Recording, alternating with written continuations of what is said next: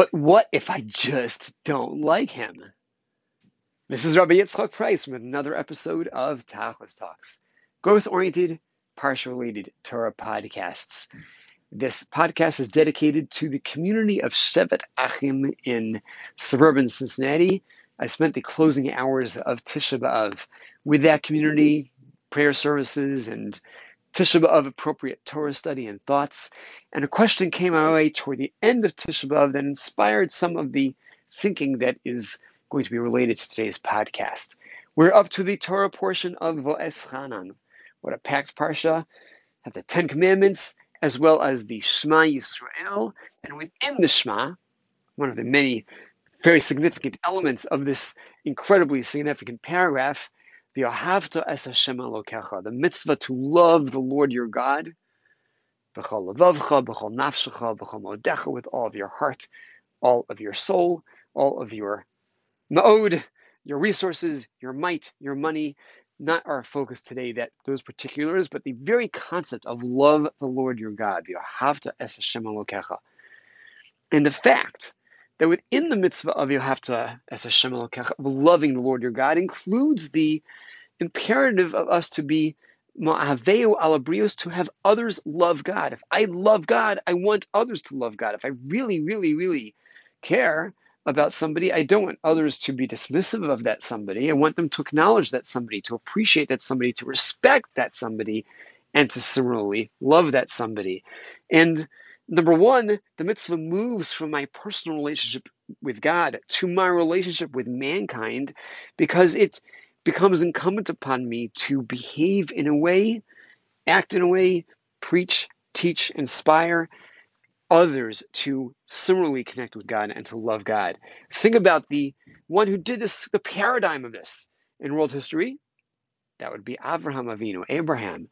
Abraham, the only individual in all of Tanakh I believe, check this out, I believe the only one ever described as Ahuvi, as my beloved. He is my beloved, says God, because he sees to it that others come to love me as well. He promotes me to the world. He is my beloved. So, again, starting point is my relationship with God, but it expands very quickly to how I'm going to interface with others. But there's another idea, based, I believe, on the Baal Shem Tov and I believe others as well, that to a degree we can measure my love of God by my love of my fellow Jew. Because if I recognize that God has imparted a spark of the divine, Tselem Elokim, a sense of the image of God into each other, the person that I'm currently facing, I'm facing somebody who's created the image of God. And if we can, understanding the metaphor, recognize that each person I interact with. That's a son of God, a daughter of God. These are the children of God. Well, if God views them as a loving parent, how can I not be caring about this person? How I certainly can't be in any way cruel or acting inappropriately towards a child of God if I love God. If I love God and I see representation of God in you, I love God and I see that you are his child, how can I not be caring, and kind and considerate to you as a child of God. Certainly, to create any distance and discord, unless again the person that I'm facing is acting in opposition to his father, if that person is rebelling against his father, may have the beginnings of what to talk about, but if they are in sync with the father, at least neutral, not, not in any way deliberately being offensive to the father, it would be incumbent upon me to recognize that the Father cares about each of his sons and daughters. So our love of our fellow Jew is itself a barometer of our love of God. And as such, when we deal with the world that surrounds us and we face the frustrations that sometimes it's just not so easy to get along with everybody, there can be that person in my social setting, family setting, work environment that just rubs me wrong or is constantly on the other side of the issue, politically, socially. My, my sports team, there are issues he keeps badgering me about, and I would t- I would suggest that we separate our minds V'ahavta, the mitzvah of love, and let's move it to the verse V'ahavta l'reacha kamocha, love your neighbor like yourself. Does that mitzvah require that I like you or that I love you? Ahava is love. And I do not believe that we have a mitzvah to enjoy everybody's company the same way. I do not believe we have any indication that I'm required to appreciate spending time with every person on the planet as much as those with whom I have more in common and with whom I share visions and dreams and aspirations.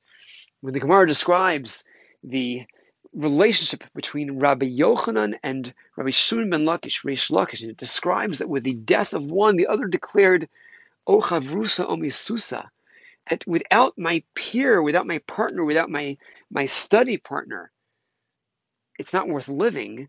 He didn't say that about every person with whom he interfaced in the world. There's somebody we've had a very intense bond, and he's been a significant factor in my development. And he allows me to be the best me. And when he's missing, I've lost a significant aspect of myself. That is not true for everybody with whom we interface. And I don't know that we have to be deeply connected and passionately, intensely bonded with every person with whom we interface. But I may not have to like them, I still have to love them. The idea of Ava, my readiness to care about them, to be considerate of their needs, to be attentive to what it is that they are currently missing, financially, emotionally, socially, health wise, that mitzvah does apply. So I may not have the mitzvah to enjoy their company. I certainly have a mitzvah, though, to make sure that they don't detect that I'm disturbed with their presence. I have a mitzvah to see to it that they are not made uncomfortable about that which I say or portray. But at the same time, there's different degrees of attachment. I don't have to personally appreciate, and I can find other people with whom to spend my time, but I can't be disturbing them in the process.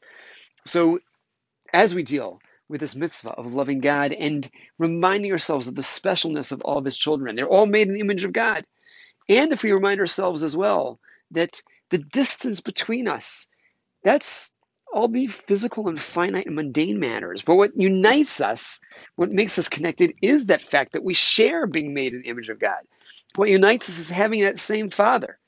And He and she and you and I, we are therefore far more intensely linked than we are separated. And if we are divided by political or financial, economic, social, other factors, but we're children of the same Father, sharing that same divine aspect of Tzelem Elohim and that divine connectivity, we are linked in very, very significant ways. And bearing that in mind can allow us, hopefully, to portray that right, proper ava to each other, that love to each other, that sense that even if I'm not your best friend, I'm there for you and I'm caring about you and I'm concerned and I'm ready to act and give of myself for you. And then properly fulfill at the same time that relationship we have with Hashem and the love of Hashem.